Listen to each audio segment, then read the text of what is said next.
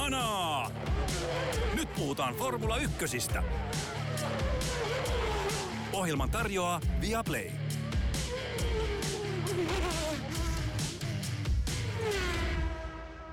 Uusi viikko on aika kääntää katse kohti Italiaa.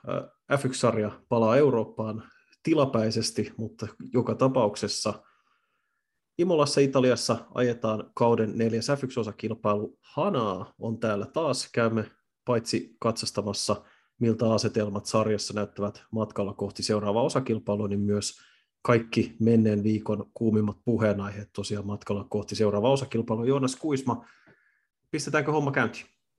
Pistetään homma käyntiin.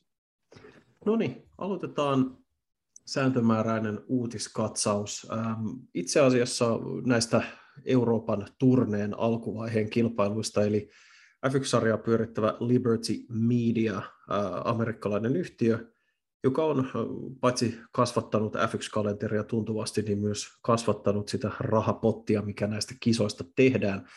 Teki selväksi tässä taannoin, että millään osakilpailulla ei ole niin sanotusti pyhää asemaa, eli Monaco, Spa, Monza ja niin edelleen. Jokainen joutuu niin sanotusti tekemään töitä sen eteen, että saavat pitää statuksensa te- tekemään töitä. Tarkoittaa tässä tapauksessa tietysti kaivakaa kuvetta tai muuten. Tarjokkaitahan riittää jonoksi asti, mutta ehkä se, mikä on herättänyt eniten keskustelua, on se, että edes Monakon GPllä ei ole tällaista vankkumatonta pyhää asemaa tästä. Itse asiassa Pierre Gasly Alfa Taurin kuljet, ranskalaiskuljettaja älähti vähän siihen tyyliin, että olisi kyllä melkoisen järkyttävää, jos Monaco tippuisi kalenterista. Luuletko että tämä on pelkästään sapelin kalistelua vai voisiko ihan oikeasti käydä niin, että alkaisi Spaat ja Monakot ja muut tipahdella sieltä joukosta pois? No kyllä mä luulen, että tässä vaiheessa on vielä sapelin kalastelua ja pelottelua, mutta sitten mä uskon, että siinä on, on totuuden siemen, että jos näistä, mistä me ollaan puhuttu, vaikka tuolta Persianlahdelta tai, tai Kiinasta tai, tai jostain muusta mukavasta valtioista lyödään riittävästi tuotta pöytään, niin kyllä tässä selkeästi Liberty antaa vähän sellaista vinkkiä, että, että kukaan ei ole turvassa, ja tämä vaan lisää sitä mun ajatusta formuloista, että tässä ajetaan ei bensalla, vaan dollareilla, että tota, aika, aika tota, kyynisesti lähtee tämä meidän podcasti tällä kertaa liikkeelle, mutta näin mä ajattelen. Joo, se, ja sanotaan, että aiheet, aiheet käydään läpi siinä, kun ne tulee, että me ei, ei jätetä näitä koskematta. se, mutta siis on, Monakon asemahan on, on monella tapaa hirveän kiinnostava, koska paitsi tietysti, että se on ää, legendaarinen F1-osakilpailu, niin se on osa tätä niin Triple Crownia, eli Indy 500 Le Mans 24 tunnin ajo ja Monakon GP on tämä pyhä kolminaisuus moottoriurheilussa näistä suurista kilpailuista, olisihan sen katoaminen. Aikamoinen juttu. Kyllä se varmaan, oot varmaan sikäli oikeassa, että kuitenkin tällaisen merkkipaalutapahtuman menettäminen, kun F1-sarjan omistajien tavoitteena on myös sarjan prestiisin nostaminen, siinähän Monaco on vailla vertaansa, ja jos vielä sattuisi käymään niin, että näiden uusien autojen aikakaudella me nähtäisiin se paljon puhuttu ohitus Monakossa. Niin, ja, ja ei, mutta ihan, tai siis, ihan päästä siis siihen, että siellä olisi erityylistä kilvanajoa, ehkä vähän enemmän sellaista, mitä vielä 80-luvulla nähtiin, jolloin se ei ollut kuitenkaan ihan niin harvinaista nähdä äh, kilvanajoliikkeitä Monakon kaduilla, niin, niin se olisi tietysti entistä parempi mainos, että kun monesti ollaan puhuttu siitä, että onko se kilpailu sitten se, että niin sen kisan takia se ei ole, ei ole niin hyvä, mutta muilta osin niin mä luulen, että aika moni, että muistaakseni niitäkin vuosia on ollut, jolloin Spaassa ei ole ajettu, mä en usko, että sen asema on mitenkään betonoitu. Et nyt on, et jos mietitään sitäkin, että esimerkiksi 2020 muistaakseni, eli ensimmäinen alkuperäinen koronakausi, niin silloinhan piti ajaa Vietnamissa Hanoin radalla GP, ja sinne ei ole sen koommin enää palattu. Siihen on ilmeisesti myös joitain poliittisia syitä, en ole ihan varma kaikista taustoista, mutta sanotaan, että hekin oli ei varmastikaan vaatimattomalla summalla ensinkin rakentaneet sen radan, F1-kelpoisen radan, ja sitten myös hankkineet oikeudet kisan järjestämiseen, ja nyt tosiaan Vietnamista ei ole puhuttu enää pitkään aikaan, sitten on tulossa Las Vegasin GPtä, ja halutaan laajentaa sinne, tänne ja tonne, niin mm. jostain, ne, jostain ne rakoset sinne kalenteriin täytyy löytää, ja, ja silloin on ihan selvää, että yksi häviäjistä tulee olemaan niin sanotusti vanha man, manner, edelleen kun katsotaan F1 kalenteria, niin kyllähän Euro- Euroopassa ajetaan ihan järjettömän iso osa kilpailuista. Mm, ja seuraava Imolla ajettavan Emilia Romanian GP jälkeen, niin eikö me nähdä uusi rata Miamiissa Yhdysvalloissa, mitä odotan kyllä innolla. Mutta tota, äh, mä oon niin kuin, Monakon symboliarvo Formula 1 on niin suuri.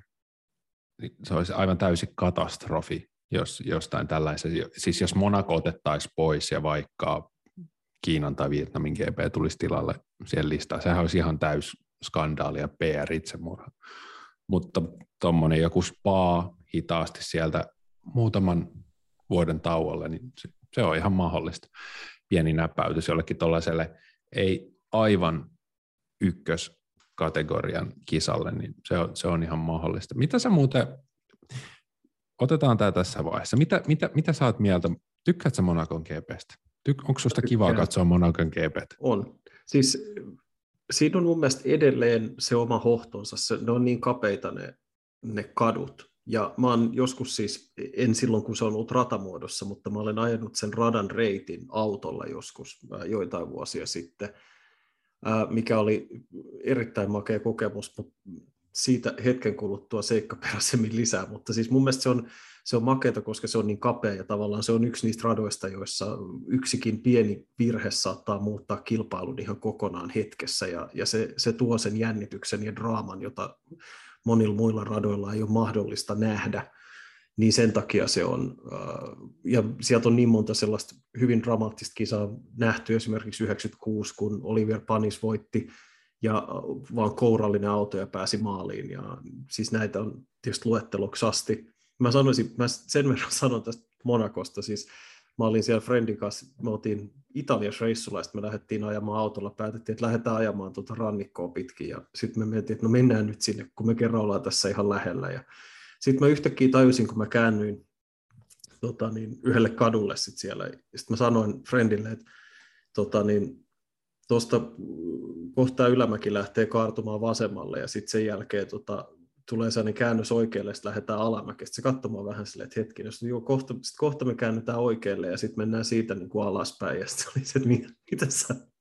Mä sanoin, että joo, että mä tunnistan, mä ajattelen, että Monaco rata, mä tunnistin sen videopeleistä, Joo. mitä on ikiaikoina GP2 ja muuta pelannut joskus aikoinaan. Että kyllähän mä nämä tunnistan nämä niin kanssa. Mä sanoin, että käännetään tuosta oikealle, niin tulee se tunneli. Ja, tota, se oli, ja sitten me pysähtiin, siinä itse asiassa se oli keväällä, silloin just rakennettiin niitä katsomoita sitä rataa varten, niin se oli vielä ihan hauskaa. Mutta tota niin, ää, mutta sä oot ihan oikeassa, siis joku Monakon katoaminen, sehän olisi täys katastrofi. Siis se, mikä on mun mielestä paras tapa, kun tämä 24 kisan limitti tulee kohta vastaan, on se, että on joitain osakilpailuja, joitain kohtia kalenterissa, jotka vuorottelee vuosipohjalta. Että jonain vuonna ajetaan Kiinassa ja seuraavana samalla kohdalla Vietnamissa joku vuosi ajetaan Imolassa, toisena vuonna Spaassa ja sillä tavalla kierrätetään näitä eri paikkoja, että saadaan väriä kalenteria. Tietysti yksi, joka on ikuinen aihe, josta mä luin taas vähän aikaa sitten, eli Etelä-Afrikan GP, eli Kyalamin paluu. Se vaatii radalle aika paljon muutostöitä, mutta sehän oli sellainen, muistaakseni vanha Kyalamin rata oli erittäin suuresti kil- kuskien suosiossa aikoinaan. 93 taidettiin muistaakseni ajaa siellä viimeksi. Tota, mutta ei, ei tuosta sen enempää, sulla varmaan ei hirveästi lisättävää siihen ole, mutta yksi... Ei, mä kysyin sitä Monakosta siis sen takia, että mä olen itse niin kuin suuri katuratojen ystävä, mutta mm-hmm. Monaco, kun on muutaman kerran nähnyt ne laivat, ja, ja aina on sellainen aina on sellainen spesiaali fiilis, kun se alkaa se Monakon GP-viikonloppu, mutta sitten loppujen lopuksi mä oon aina aika sille meh sen kisan jälkeen, koska ne on tosi usein tosi tylsiä kisoja, niin kuin hyvin tiedät. Käytännössä paalupaikka voittaa, koska se on ohittaminen ollut niin vaikeaa, mutta joo, haluan ehdottomasti, että se pysyy kalenterissa. Muutoksen. Toivotaan, että, että tämä vuosi tuo siihen muutoksen. Tota, otetaan tähän vähän tota erilainen aihe, ja itse asiassa Viaplaynkin asiantuntija, eli Mika Häkkinen, äh, tunnetaan myös Formula-kuljettajana takavuosilta. ähm, Aha, okay. Häkki, Häkkis Mikalla oli hyvin mielenkiintoinen hot take. Hänkin alkaa selkeästi asettua tähän TV-kommentaattorin rooliin. Eli hän puhui Lewis Hamiltonin tilanteesta Mercedeksellä ja siinä oli muutamakin erittäin kiinnostava pointti. Mutta tota, Häkkinen, äh, Häkkistä siteerattiin laajalti hänen Unibetille antamassaan, tai se kolumni vai haastattelu, mutta äh, hän kertoi muun muassa näin, että George Russell ei mennyt Mercedesellä kakkoskuskiksi tai häviäjäksi, hän menisi ne antaakseen parhaansa, tekee töitä tullakseen jonain päivänä mestariksi. Hän ei alistu seitsemänkertaiselle maailmanmestarille. Olen varma, että Lewis on yhä järkyttynyt Australian tilanteesta, ottaa koville hävitä Georgeille. Pelkään, että tästä tulee hänelle todella vaikea kausi. Sen lisäksi hän epäröi tai ajatteli, että, että Hamilton alkaa jopa miettiä näiden Mercedeksen vaikeuksien takia, että pitäisikö hänen vaihtaa tallia. Se on nyt tosiasia. Hän on ollut Mercedeksellä vuosia ja voittanut useita mestaruuksia. Nyt kun asiat eivät suju hyvin, hän alkaa miettiä tallin vaihtoa. Mitä mieltä saat? Mun mielestä niin Mikalta aika tämmöinen Stephen A. Smith-mäinen sisääntulo tähän tota, analyysin markkinoille. Joo, mä luulen, että tota Mika ulosanti saattaa olla vähän erilainen kuin Stephen A. Smithillä, tai mistä sitä tietää, mutta tota, no mä nostan tähän muutaman pointin, mitä mä oon itse lukenut, että George Russell antoi tässä tällä viikolla haastattelun, jossa hän, hän niin kuin vähätteli tätä hänen ja Lewis Hamiltonin kilpailuasetelmaa, ja mun mielestä hän teki sen aika uskottavasti sen takia, että hän sanoi, että hei, että mua ja Lewisia ei tällä hetkellä kiinnosta yhtään, että mikä meidän keskinäinen sijoitus on, jos me ollaan sijoilla viisi ja kuusi. Ja hän sanoi, että meidän energia menee nyt siihen, että me yritetään saada Ferraria ja Red Bullia suorituskyvyssä kiinni ja vauhdissa kiinni. Ja mä uskon tietyllä tavalla kyllä häntä siinä. Toisaalta mä luin, luin sitten Lewis Hamiltonilta aika hauskaa kommentteja tuossa viikon alussa, viime viikon alussa, koska Hamilton kertoi jossain haastattelussa, että, että nyt nimittäin alkaa sitten sellainen työnteko Mercedeksellä, että hän sanoi, että hän aikoo tsempata ja piiskata sitä tallia ja tallin työntekijöitä eteenpäin. Että hän sanoi, että hän aikoo mennä tuulitunnelien va- vahtimaan insinöörejä. tota, Tämä on se leveli, millä Lewis on nyt piiskannut sitä tallia. Siellä on ollut varmaan tosi mukava olla, kun tota, suhteellisen pieteetillä omistautuva kaveri. Se vähän kuin itsellä tulisi työpaikalle Lewis Hamilton katsoa, että miten sä hoidat hommat ja se hengittäisi niskaan koko ajan, niin tota, se, se voisi olla vähän tota erilaista kuin mihin mä oon tottunut. Ö, eli kuskit varsinaisesti puhuu vähän eri asiaa kuin Mika Häkkinen, mutta se ei tarkoita sitä, että Mikala ei olisi tässä totuuden siemen. Mutta se mun kysymys toisaalta on myös se, että mihin hittoon Lewis Hamilton mukaan Mercedekseltä siirtyisi. Voit sä kuvitella Lewisia jossain muussa tallissa? Niin, siis aikoinaanhan Red Bull hänestä haaveili, he on ehkä sitten luopunut tästä ajatuksesta, että heillä olisi kaksi tämmöistä totaalista alfa-urosta samassa tallissa. Olkoonkin, että mä syttyisin siitä ihan täydellisesti sen takia, koska todella siis, okei, okay, mulla on aika monta vuotta F1 meni ohi, mutta siis Prostin ja Sennan yhteiselon jälkeen niitä yrityksiä ei ollut montaa. Et yleensä siellä on aina ollut, toinen niistä on ollut vähän pehmeämpi persoonallisuus. Et Alonso ja Hamilton tulee teoriassa lähelle, mutta se oli Hamiltonin tulokaskausi, sitä ei lasketa. Kukaan ei tiennyt silloin, miten hyvä siitä sitä olisi tullut. Sitten siellä on, siis kaikella kunnioituksella, siellä on sitten niin kuin Heikki Kovalainen esimerkiksi, mutta siihen on syy, miksi ei ole esimerkiksi Louis Hamilton ja Kimi Räikkönen ei välttämättä ajanut huippuvuosinaan samassa tallissa. Mieti, miten se... hyvin tota Lewis Hamiltonilla ja Nico Roosbergilla meni keskenään, että niin. sitten kun siellä ja, ja sieltä, löi niin, tallivariksi niin. Max Verstappenin, niin, niin. Se ainakin on, Netflix siis, saisi materiaalia. Tota, tai ei saisi, koska niitä ei tietysti päästettäisi sinne. niin, kyllä, Max on tyytymättä. Ei, mutta, Molemmat mutta, kieltäytyisi. Mutta, mutta siis mä sanoisin näin, että, että tota, siis ensinkin Hamiltonilla on aika vähän laskeutumispaikkoja. McLaren olisi tietysti aika luonnollinen hänen tämmöisenä vanhana kotipaikkana, vaikka Rodin, niin se ei tietysti siellä ole enää vuosiin ollut. Mutta siis joo, fakta on, on se, että Siis se olisi todennäköisesti joku pienempi talli, joka vaan maksaisi hänelle sitä aivan hävyttömän summan rahaa, ja, ja tota, siitä tulisi tämmöinen, ei nyt niin kuin eläkevirka, Hamilton tuskin suhtautuu ajamiseen ikinä sillä tavalla, mutta vähän sama kuin Fernando Alonso Alpinella, että se on niin kuin kiva, että sä oot täällä ja auto menee niin kovaa kuin se pystyy, mutta kaikki tietää, että ei tässä voi toista kilpailla, niin onhan se mahdollista, mutta niin kun, mutta mun mielestä sun havainto ja ajatus Russellista ja, ja hänen asenteestaan ihan oikea, ja se voi olla, että ehkä niin kuin Häkkisen omaan kokemuspohjaan verrattuna tilanne on sikäli pikkasen erilainen, koska tai no, no itse asiassa hän on kerran ollut tavallaan vähän nuorena kuskina vähän samanlaisessa tilanteessa 93 McLarenilla ehkä voisi laskea, mutta tota, ja tietysti kuka, eihän mä nyt tiedä näistä asioista mitään siis sinänsä, mutta se, että tavallaan niin kuin se ajatus siitä, että kun Mercedes romahti niin dramaattisesti kärjestä, niin, niin tavallaan se, että se keskittyminen on tällä hetkellä siinä auton kehittämisessä eikä keskinäisessä kilpailussa. Ja mä luulen, että Hamiltonkin tietää Australian jälkeen, että hän oli oikeasti, tai ainakin mun silmään se oli nopeampi, sillä vaan kävi huono tuuri. Mm.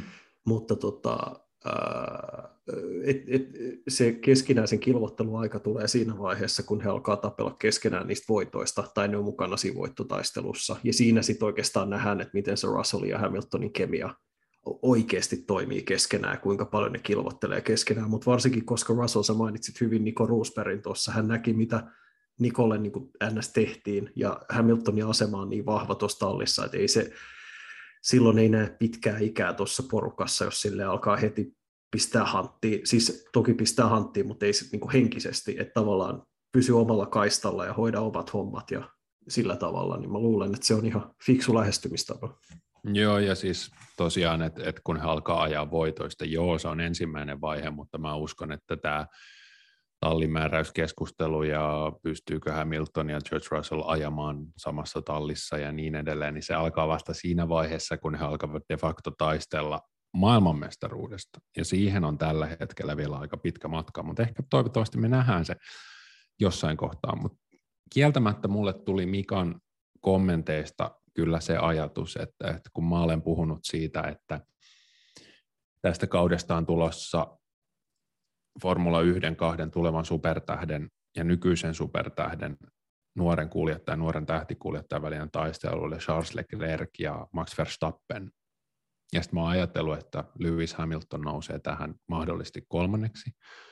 Mutta mitä jos käykin niin, että se on George Russell, joka nousee tähän Verstappen ja Leclerkin välisen taisteluun. Ja sitten meillä on kolme nuorta kukkoa. Se olisi aika mielenkiintoista, mutta no, siinä mä, en pysty, mä en pysty ikinä uskomaan, että Lewis Hamilton on ulkona tästä taistelusta vielä.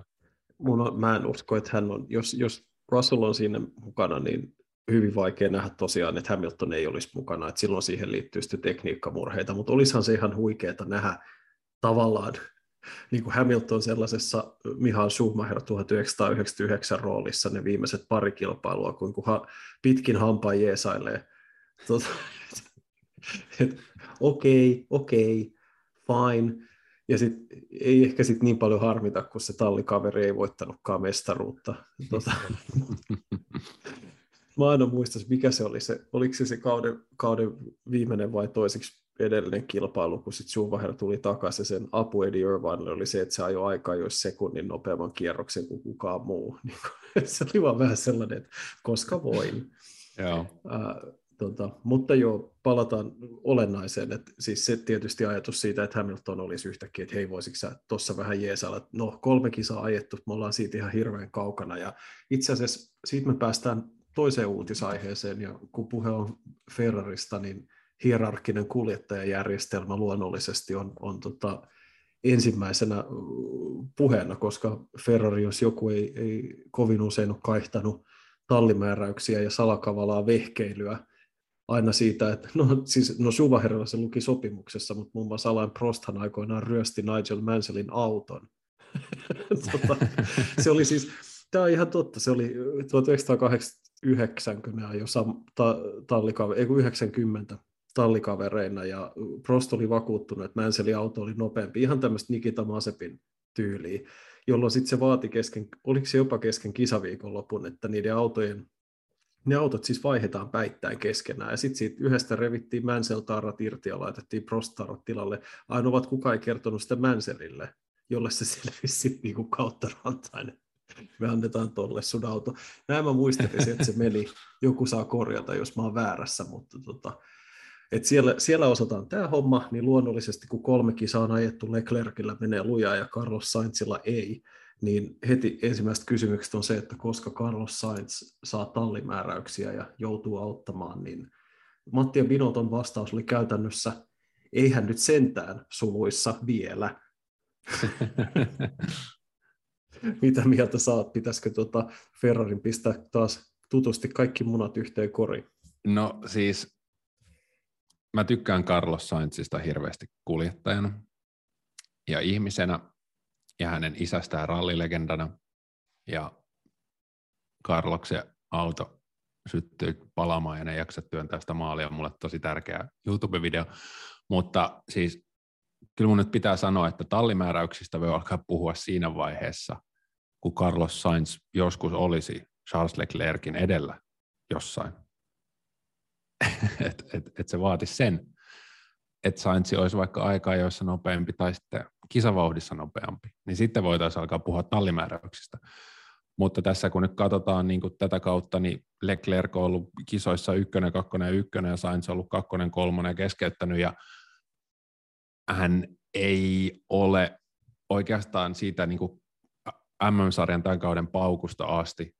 Sainz on ollut esimerkiksi harjoituksissakin niin kuin puoli sekuntia hitaampi, niin ihan turha tässä vaiheessa puhua tallimääräyksistä. Ja sitten toisaalta tämä tallin nokkimisjärjestys on jo aivan selvä. Ei tässä ole kahta kysymystä, kumpi on ykköskuski ja kumpi on kakkoskuski. Että sitten kun niitä tallimääräyksiä pitää tota, alkaa latoa, niin sitten Sainz antaa tilaa ja Leclerc painaa.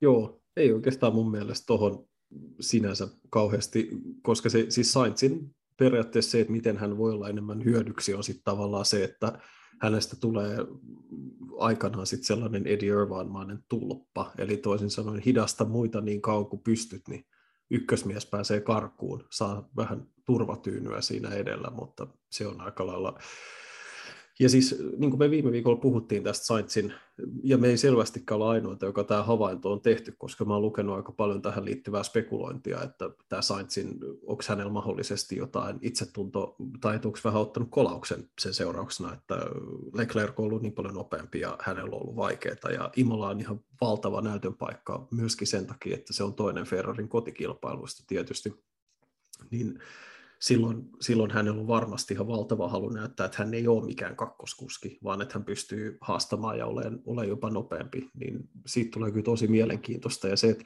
tämän dynamiikan kehittyminen on, on sikäli äärimmäisen kiinnostavaa. Jos me puhuttiin tästä Russell Hamilton jutusta, ja siinä niin kuin auton kehittäminen menee vielä toistaiseksi etusijalla, niin Ferrarilla se on ehkä vähän just toisinpäin, että Sainzilla saattaa alkaa kuumottaa pikkuhiljaa, että hei, mun pitää alkaa näyttää.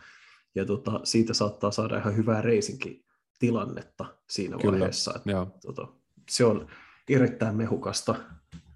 Ja se, minkä takia mä tykkään Formula 1 niin paljon, on se, että kun, kun tässä lajissa ei ole neloskentän pelaajia, tai tässä lajissa ei ole vasempia laitapuolustajia, joilla on itse ymmärrys, että mä en ole tämän joukkueen taitavin pelaaja, tai mä en ole tämän joukkueen supertähti, vaan kun täällä on 20 ihmistä tällä planeetalla, jotka saa ajaa näitä autoja, ja jokainen heistä kokee, että minä olen maailmanmestari aineesta ja minä olen tämän varikon paras kuljettaja. Niin nämä on myös nämä ykkös-kakkoskuskit, niin kuin Janne äsken tuossa historiallisella esimerkillä kerroit, niin nämä ykkös-kakkoskuskit on aivan siis loistavaa draamaa läpi kauden, että, että nyt Sainzilla on, Sainzilla on tota, mennyt itseluottamus ja Esteban Ocon ja Alonso taistelee keskenään ja George Russell ja Lewis Hamilton taistelee keskenään ja Daniel Ricardo epäili Lando Norrikselle ja hän on masentunut sen takia. Ja sitten musta tuntuu, että tällä hetkellä Checo Perez on ainoa sellainen kakkoskuski, jolla on jotenkin homma hallussa selkeästi. Se on, se on ainoa, jolla on niin joku se, on se, että mä oon vasen pakki, mutta mä oon hyvä siinä. ja kyllä. tota, mutta se on totta, ja siis näistähän saisi näistä tallikaverihommista ja varmaan on kirjoitettukin miljoona eri kirjaa. Kaksi tallikaveria, jotka ei enää kilvoittele keskenään, on Mick Schumacher ja Nikita Masepin. Ja se tietysti johtuu siitä, että Nikita ei ole enää F1-sarjassa. Ja mm. eihän, eihän me pystyttäisi pistämään hanaa, jos ei me puhuttaisi Nikitasta aina välillä, koska haastallissa menee miten menee. Ja nyt onko sitten sattumaa, että kun yksi perhe lähti tallista pois, niin auton nopeus on noussut huomattavasti, mutta tota, silti ei tarkoita sitä, Joonas, että Haasin ja Masepinin suvun välillä ei tapahtuisi. Joo, Masepinien perheessä on ollut jälleen kerran aika värikäs viikko. Öm, eli kerrataan tämä vielä, Nikita Mazepinin isä on Dimitri Mazepin, joka on Putinille läheinen oligarkki, joka omistaa tota, venäläisen lannoitealan yrityksen Uralkali, joka on siis järkyttävän iso konglomeraatti. Ja he sponsoroivat, he olivat viime kaudella Haasin, siis yhdysvaltalaistallin pääsponsori. Ja tästä syystä yhdysvaltalaisen tallin auto itse asiassa ajoi Venäjän lipun väreissä, kunnes sitten Venäjä hyökkäsi Ukrainaan ja Haas purki sekä sopimuksen Uralkalin kanssa, muutti autonsa väritystä ja antoi, kuten hyvin tiedetään, potkut Nikita Mazepinille. Ja ollaan päädytty äärimmäisen ironiseen tilanteeseen, jossa tällä venäläisen oligarkin rahalla on kehitetty Haasin autoa, joka on merkittävästi nopeampi kuin edellisillä kausilla, mutta oligarkin poika Nikita ei saa ajaa sillä. Ja Nikita tuossa viime viikonloppuna oli antanut haastattelun ESPNlle, jossa hän sanoi, että kyllä se, kyllä se sattuu, että iskän rahoja laitettiin miljoonakaupalla auto ja sitten muut heitettiin sieltä ulos. Se saattoi olla minusta vähän hauskaa. Mutta tota, nyt sitten tällä viikolla Masebin, siis Dimitri Masebin on ilmoittanut, että hän haluaa 12 miljoonaa euroa takaisin Haasilta, nämä niitä sponsorirahoja joita Mazepin on Haasille maksanut tässä vuoden, vuoden aikana. Ja perusteena on se, että Mazepin sanoo, että, että, että sopimus on pyritty vää, purettu väärin, mutta Haas on sitten iskenyt tähän vastaan, että että tota, omalla tämmöisellä kirjeellään, jossa mainittiin, että tähän Haasin ja Uralkalin väliseen sopimukseen kuului, että Uralkali ei saa vahingoittaa, asettaa kyseenalaiseksi tai heikentää Haasin mainetta. Ja Motorsport on sitten kertonut, että Haasin mukaan jostain syystä Mazepinin yhteydet Kremliin sekä EUn asettamat pakotteet sekä Dimitri että Nikita Mazepinille, niin laukaisivat tämän pykälän. Mutta tämähän on aika herkullinen, ironinen tilanne vai kuinka Jan? Niin, onhan tämä sitä. Siis, mun mielestä se on vaan hauskaa. Mutta siis, et, et jo, jollain lailla se on niin kuin F1-sarja hyöty tällaisesta aika likaisesta oligarkkirahasta ja hyvän aikaa ja, ja sitten vielä niin kuin, todennäköisesti myöskään Sotsin GPn järjestäjät ei ole saanut kisapalkkion rahojaan takaisin, vaikka siellä F1 on pistänyt ne tukevasti tilille ja ilmoittanut, että takaisin ette saa. Et jollain lailla se, että et sit se ilo on se, että ainakin F1-fanit saa nähdä vähän kilpailukykyisemmän haasin auton ja vähän osaavammissa käsissä, niin, niin tota, ehkä, se on, ehkä se on ihan ok. Et kyllähän mä tietysti ymmärrän, ymmärrän miksi Mazepinit tappelee näistä, he, se on heille, heille niin kuin kunniakysymys, sikäli kun tämä asia heille edes tuttu sinänsä on, mutta ää, et ehkä, ehkä tota, niin, eniten mua on niin kuin vaivannut tässä Mazepin keississä se täysin ilmiselvä, tai mikä oli siis itsestäänselvintä, että se tulee tapahtumaan, eli tämmöinen me venäläiset urheilijat olemme vain sivusta kärsiä ja uhreja tässä niin kuin, tota, cancel-kulttuurin cancel-kulttuurin hampaissa, niin josta täysin puuttuu sellainen tietenkin niin ymmärrys siitä, että miksi asioita tehdään ja niin poispäin, niin se on ehkä ollut se kaikista rasittavin osa sitä, että Nikita nimenomaan on lähtenyt niin keulakuvaksi tässä suuressa, suuren vainon vastaiskijäksi, niin se on kuin masentavaa. Ja mä, mä mietin, että miettiköhän ne venäläiset urheilijatkin, ne jotka on oikeasti hyviä, niin miettiiköhän ne silleen, että onko sen pakko olla toi tyyppi, että eikö meidän pu- kovin puolesta puhuja voisi olla joku muu, miksi sen pitää olla toi? Et toi, on, toi on se klassinen vasen pakki. Niin kuin, että joku, että, että, hei, joku hiihtäjä, joku muu, mutta ei, ei tämä tyyppi. Joo, niin Mazepinahan on perustanut tällaisen ähm, rahaston, jolla tuetaan näitä suurta vääryyttä kokeneita venäläisurheilijoita. No Mazepin on tällä viikolla ollut muutenkin otsikoissa. Hän Sen on, takia se tarvii 12 miljoonaa. Kyllä, hän on, hän on kertonut, että tota, hän haaveilee yhä paluusta moottoriurheilun kuninkuusluokkaan formuloihin. Hän on ollut autourheilussa 18 mukana aikaa ja luovuttaa, että hän pitää itsensä kunnossa ja odottaa vaan sitä saumaa, että pääsee ajamaan takaisin. Ja Norjassa NRK oli sitten haastatellut F1-asiantuntija Henni Kiisdalia, joka oli eh, sanonut olevansa iloinen siitä, että Mazepin ei, ei aja enää formulalla ja tämä sitaatti on aika ytimeksi. Mielestäni hänellä ei ole mitään mahdollisuutta palata sarjaan, sillä ei ole mitään merkitystä, kuinka paljon, hänen, kuinka paljon rahaa hänen isällään on. Olen sanonut suorassa TV-lähetyksessäkin, ettei hän ole kyllin hyvä Formula 1. Hänen, hänen ei kuuluisi olla siellä. Erittäin hyvin sanottu. Ja vielä viimeinen Mazepin uutinen, vaikea viikko oligarkeilla. Nimittäin Italian poliisi takavarikoi 105 miljoonan euron edestä Mazepinin ja Dimitri Mazepinin omaisuutta. Poliisi iski Mazepinin Sardiniassa sijaitsevan Rocky Ram huvilaan.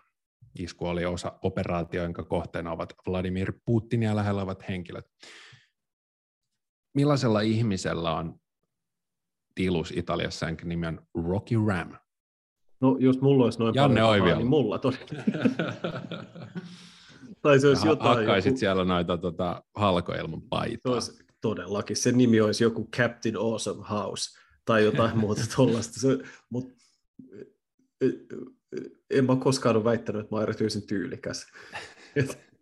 Ei ole Nikita hieno, hienovaraisuus, hienovaraisuus ei ole koskaan ollut mun suuria vahvuuksia. Et ehkä se on parempi, että mulla ei ole miljarditason omaisuutta, mutta joo, ei, ei ole ollut ehkä, ehkä paras viikko heille, mutta aika monta Niin kuin kymmentä, sanoit, niin sataa sata- miljoonaa, niin aika monta kymmentä sataa miljoonaa saa vielä takavarikoida ennen kuin se Niin. alkaa noilla kavereilla tuntua missään. Että Kyllä.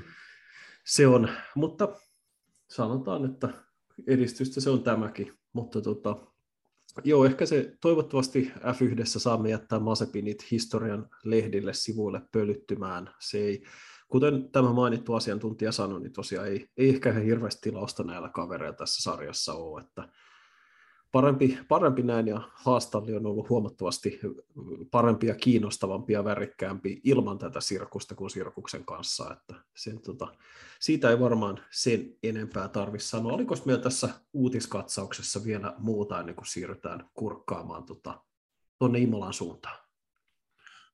Porschesta ja Audista sä taisit mainita. Joo, otetaan hei yksi pätkä vielä. Eli siis tämähän nyt on ollut tämmöinen ikuisuusaihe, eli, eli Volkswagenin osallistuminen F1-sarjaan. Se on ollut monta kertaa Framilla. Porsche jopa suunnitteli kymmenisen vuotta sitten prototyyppimoottorin, jota eivät sitten koskaan lähteneet kehittämään, koska reasons.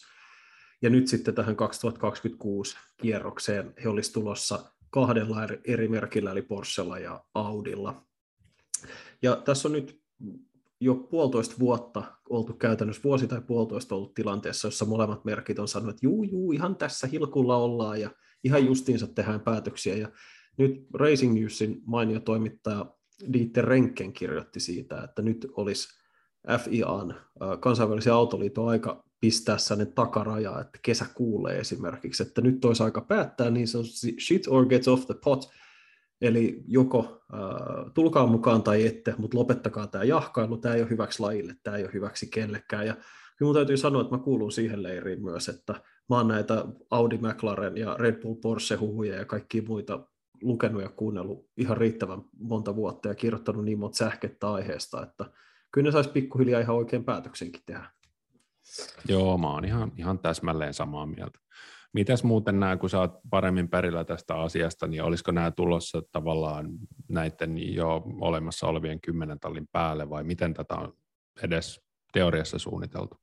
Siis mun käsitys on se, että molemmat on tulossa voimanlähdetoimittajaksi, molemmilla on erilliset projektit, ja se menisi niin, että Porsche tulisi tähän Red Bullin projektiin messiin, on ollut ainakin se suunnitelma, eli käytännössä he jatkaisi sitä Red Bull Powertrainsin työtä, tai heillä olisi joku oma voimanlähde, jota sitten tämä, nämä kaksi lähtisi yhdessä kehittämään, on ainakin yksi suunnitelma Porschen osalta, ja sitten taas Audi haluaa tehdä kokonaan oman voimanlähteen, ja sitten he lähtis joko, on, on tämä homma, että he lähtis he ostaisivat valtavan siivun McLarenista, sit kauppahinta on ollut jopa tyyli jotain 600 miljoonaa tai jotain ihan posketonta, että he ostaisivat ison palan McLarenista, toinen vaihtoehto olisi Aston Martin, ja sitten ilmeisesti myös Williamsin kanssa on neuvoteltu, ja tietysti niin kun etuna Audin näkökulmasta, Audihan toistaiseksi omistaa myös Lamborghini, niin se, että jos he omistaisi joku kokonaan tai ison siivun Aston Martinista tai McLarenista, niin jos he ostaisi samalla tähän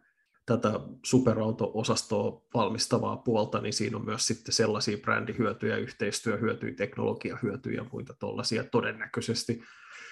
Niin heillä on niin hyvin erilaiset intressit noissa, noissa projekteissa sillä tavalla, ja siksi ne on tekemässä kaksi erillistä. Mutta se musta olisi ihan hirveän masentavaa, jos Williams tai McLaren siirtyisi valtaosin ison automerkin hallintaan ihan vaan sen takia, että mä oon syttynyt tästä yksityistalli ajattelusta, vaikka kyllä tiedän, että Mercedes omisti aikoinaan siivun McLarenista, mutta se oli aika pieni.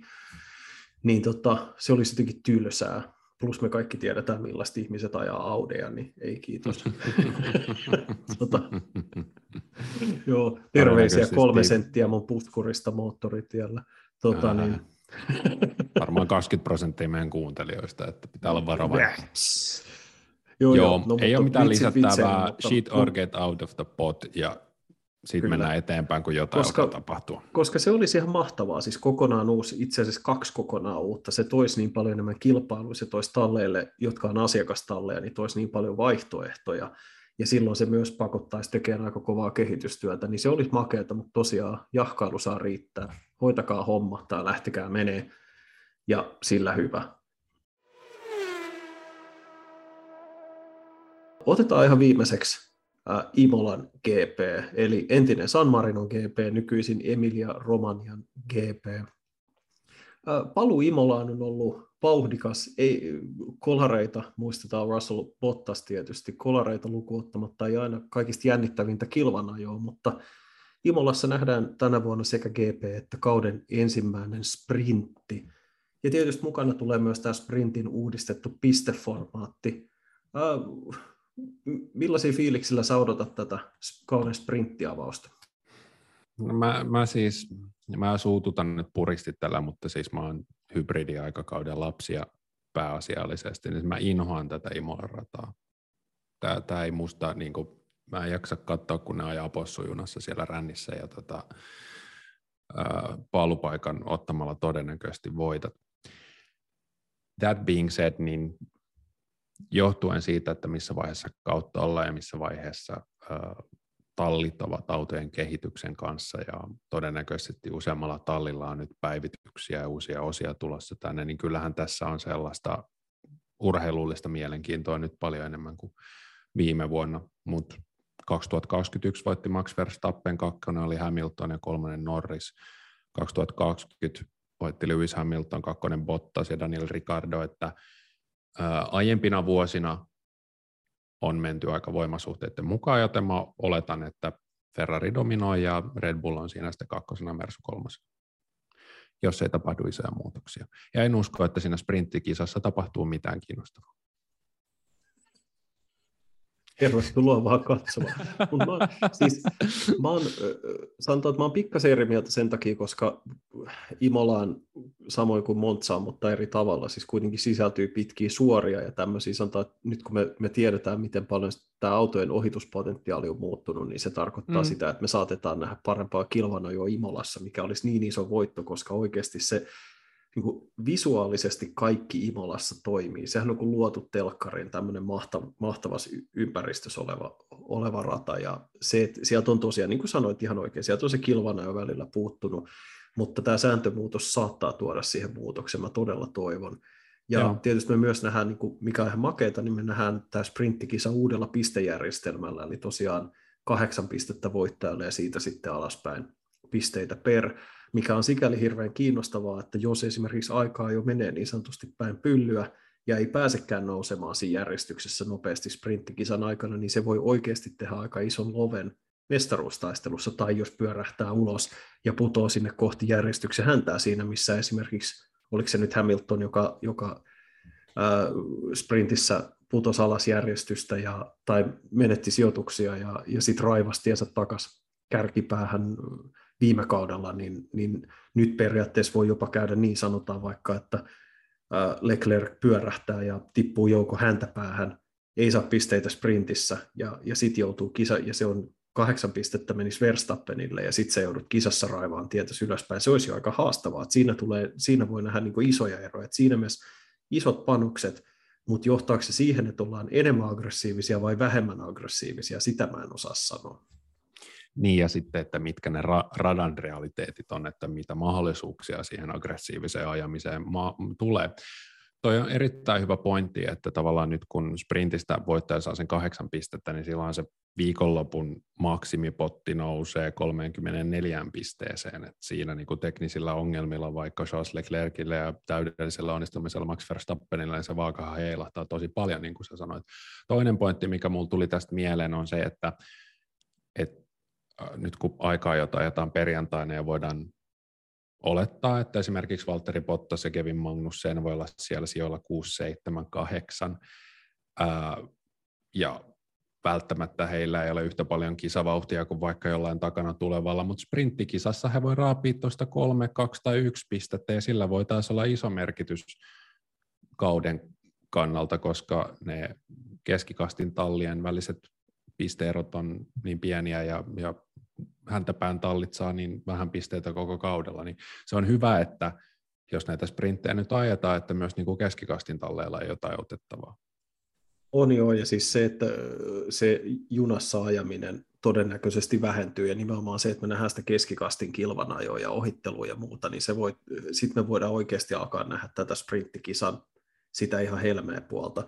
Ja jos ei, jos näkään niin riitä siihen, että sprinttikisojen niin kuin kahden ensimmäisen kierroksen jälkeen homma menee jonoajeluksi, niin sitten pitää jo vakavasti miettiä, että kannattaako sitä jatkaa tulevina niin, vuosina. Olen ymmärtänyt, että Imolalla on soppari vuoteen 2025. Mutta Niitä, tai siis mä tarkoitan, niin kuin sprintti, tarkoitan siis tämän sprinttikilpailujen, että jos, joo, jos joo, niin kuin, nämä sääntömuutokset ei piristä näitä sprinttikisoja silleen, että niistä tulee, että niidenhän se ensimmäistä kierrokset on ollut ihan huippudramaattisia, ja sitten ollaan ajeltu aika kiltisti jonossa, koska niin, niin tavallaan, että jos nämä sääntömuutoksia sekä autoihin että siihen sprintin pistelaskentaa ei saada piristystä kilvanajoon, niin sitten pitää miettiä, että onko koko sprinttaamisessa mitään järkeä. Mm, kyllä, kyllä.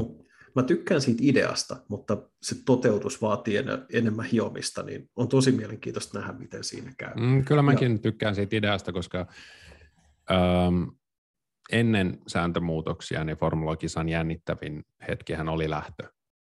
Ja nythän lähtöjä on viikonlopussa 100 prosenttia aiempaan verrattuna, 100 prosenttia enemmän, niin se, siis se ajattelu on järkevää. Mutta totta, kiinnostavaa nyt nähdä, että jos saataisiin sitä hyvää reisinkiä tota, myös sprinttiin, niin se voi olla, että tämä sitten täällä on tulevaisuutta tällä formaatilla. Ja jos ajatellaan sitten sunnuntai varsinaista osakilpailua, niin mitä, mitä pointteja sulla on siihen, mitä sä odotat siitä? No, eniten mä odotan sitä, että mitä me opitaan nyt näiden tallien voimasuhteista, koska kaikkihan on puhunut vähän sitä samaa, että Australian ei oikein tuotu mitään ja Saudi-Arabiaan ei oikein ehtinyt tehdä mitään. Tyyli ainoa, mitä me tiedettiin, oli se, että McLaren korjasi ne jarruongelmat. Niin, niin kuin se, että nyt kaikki, tai kaikki lainausmerkeissä, mutta about kaikki tuo jotain päivityksiä. Nyt nähdään ensimmäiset sille, että ketkä korjaa vanhoja virheitä, ketkä kehittää mahdollisesti jo niin kuin erittäin hyviä juttuja vielä paremmiksi niin mä luulen, että Imolassa me saadaan tosi hyvä käsitys siitä, että miltä seuraavat kolme neljä kisaa näyttää. Toki kaikki tuo sitten omassa aikataulussaan ää, näitä päivityksiä ja muita, mutta mä luulisin, että Imola tulee olemaan sellainen, että jos Mercedes on taas kerran heikko, tai siis heikko heidän tasolla, eli sijoilla 5 ja 6, niin, niin silloin, silloin voidaan jo alkaa kysyä, että lähteekö tämä kurssi korjaantuun ollenkaan ajoissa. Et kausihan on ihan super pitkä, joten aikaa on, mutta jos, jos nytkään ei nähdä muutosta tässä, tai jos ne heidän päivitykset ei tee muuta kuin ottaa kiinni sen, mitä Red Bull ja Ferrari tekee, eli tavallaan se ero pysyy samana parantamisesta huolimatta, niin sitten alkaa olla jo se tilanne, että ollaan vähän lirissä. Joo, kyllä, ja, ja se on aika mielenkiintoista, että esimerkiksi Lewis Hamiltonilla niin paineet on tosi isoja jo näissä alkukaudella, niin kuin mä sanoin jo ennen Australian GPT, ja siellä hän sai nelossijalla jonkinlaisen torjuntavoiton. Ähm, Australiasta luin mielenkiintoisen jutun autosportilta, että Lewis Hamilton oli, hänen autossaan käytettiin tällaista sensoria, joka mittasi jatkuvasti se auton maavaraa, ja sillä yritettiin saada dataa siitä, että miten tämä nyökkiminen tai pomppiminen, mikä Mercedestä on haitannut, että miten he pystyisivät siihen suhtautumaan mutta siinä jutussa sanottiin, että nämä sensorit painaa siis kilon tai pari, joten Mersu oli siellä Australiassa valmis heikentämään vauhtiaan ja lisäämään auton painoa, vaan että se he saisi tämän pomppimisen kuriin. Ja on tosi mielenkiintoista nähdä, että ovatko he esimerkiksi siitä oppineet jotain ja, ja, ja toimiiko se auto paremmin. Mutta mun ehkä tota, se, mihin mä kiinnitän huomiota, on, on tämä, mistä me jo puhuttiin tässä tässä podissa aiemmin, eli George Russellin ja Lewis Hamiltonin välinen taistelu, koska tämä Imola rata on ollut George Russellille todella huono. Hän on ajanut täällä kaksi kertaa. Vuonna 2020 hän ajoi Williamsilla ja hän pyörähti turva-auton takana, jos muistat.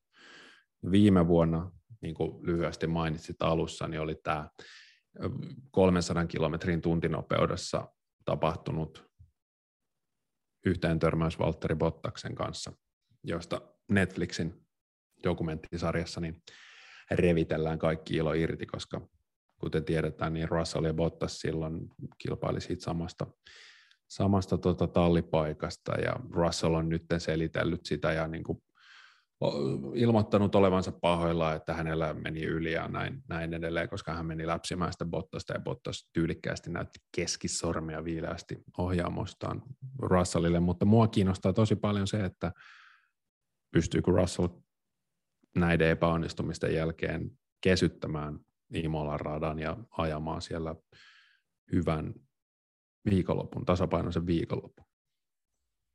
Kieltämättä. Siis äh, se, oli, se viikonloppu oli erittäin dramaattinen. Russell oli silloin erinomaisessa vauhdissa, äh, ja, ja mä muistan, hän päivitteli täysin syystä, että minkä takia mä edes ajan tuon Bottaksen kanssa kilpaa, eikö sen pitäisi olla vähän tuo toisessa päässä. Ja, ja se oli taas Bottakselta tosi vaikea viikonloppu, ja se on myös itse asiassa hyvin mielenkiintoista nähdä, koska pitää muistaa, että myös Valtteri Bottas ajaa kotikisaa. Alfa Romeo on, on ihan yhtä lailla vaikka okei, okay, Sauber on, on sveitsiläinen, niin Alfa on niin italialainen kuin italialainen voi vaan olla. Se on nahkakenkä Alfa Romeo, siinä on italialaisimmat asiat, mitä about tämä planeetta kantaa päällään. Että, tota, mutta siis et, et siinä mielessä hänellä on erittäin kova testi edessä, ja myös se, että me, ollaan, me nähtiin viime kisassa näiltä Ferrari-asiakastalle pientä lipsumista nopeudessa verrattuna aikaisempiin osakilpailuihin. Nyt niin kun, oliko se sitten se Australian radan profiili vai, vai onko siinä, että muut alkaa, alkaa mennä eteenpäin pikkasen kovempaa, niin Imola kertoo myös siitä tosi paljon enemmän. Joo, ja, ja, ja sitten kääntää Mercedeksen asiakasta, eli McLaren, oli aika hyvä Australiassa. Eli siellä Lando Norris oli viides ja Daniel Ricardo oli kuudes, eli he olivat niin sanotusti omalla paikallaan. Mm, mutta kisan jälkeen pohdittiin, että todennäköisesti se rata sopi Mäkille paremmin. Mutta joka tapauksessa Mäkin kolme ekaa kisalla nousi johteeseen, on niin mielenkiintoista nähdä, että nyt kun heillä on ollut aikaa päivittää auto, että pystyykö he nousemaan sinne keskipakon kärkeä ja ehkä niin kuin haastamaan Mercedestä vai, vai mitä se homma menee? Ja sitten sit oikeasti melkein kuumin seurattavaa, eikä kuumin pelkästään siksi, että se aiheuttaa tulipaloja, mutta tämä Red Bullin polttoaine. Järjestelmä ja sen jatkuvat ongelmat, että jos he ei nyt tähän mennessä ole saanut sitä kondikseen, jos, jos taas tulee teknisten murheiden takia keskeytys, niin he alkaa olla ihan hirveässä lirissä, vaikka kausi on hyvin varhaisessa vaiheessa, mutta harvoinhan sitä näin paljon, jos varaa pisteitä menettää, niin siinä on seurattavaa. Ja, ja se, että tuoksi sprinttikisa sen suhteen vielä lisää murheita, koska se kuitenkin tuo niin paljon lisärasitusta autolle viikonlopun aikana. Onko sillä mitään vaikutusta, onko väliä? Ja, ja jos on, niin kuinka paljon? Se me, se me nähdään tässä viikonlopun aikana. Varmasti muistutus muuten tässä vaiheessa meidän kuulijoille siitä, että tämän sprinttikisan takiahan kisaviikonlopun aikataulu on hyvin poikkeuksellinen.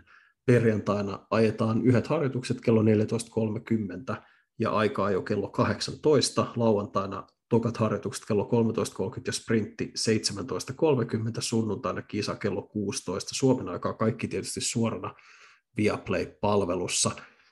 Ja tosiaan kun heti perjantaina aikaa jo ajetaan, niin säpinää riittää koko viikonloppu läpi, mikä on mun mielestä erittäin siistiä. Joo, toi on hyvä aikataulu, koska siinä sitten kun tulee perjantaina illalla töistä, niin voi, voi jo katsoa jo aika, aikaa, jotka ainakin itselle usein sitä viikonlopun ihan parasta, parasta sisältöä formuloissa. Ja sitten saadaan vielä kaksi kisaa. Äh, joo, viimeinen pointti vielä tuosta, että Maxi on nyt 46 pistettä jo perässä Charles Leclercia, äh, joka johtaa MM-sarjaa kolmin kisan jälkeen, niin ei tuossa Verstappen kärsi enää kovin montaa nollapistemäärää, jos Leclerc samaan aikaan painaa sieltä 25-26 ja tänä viikonloppuna mahdollisesti jopa 34 MM-sarjan pistettä, niin Red Bullin on pakko saada molemmat autot maaliin tänä viikonloppuna piste. Pitää paikkansa. Olisiko tämä hyvä paikka pistää pillit pussiin tältä viikolta? Kyllä, viedä autot Park Fermelle ja jatketaan. Tämä pitää paikkansa. Kiitos Joonas, kiitos meidän kuulijoille, kiitos meidän yleisölle. Hana jatkaa taas ensi viikolla. Silloin pistetään nippuun Imolan GP. Siihen saakka kiitos ja moi moi.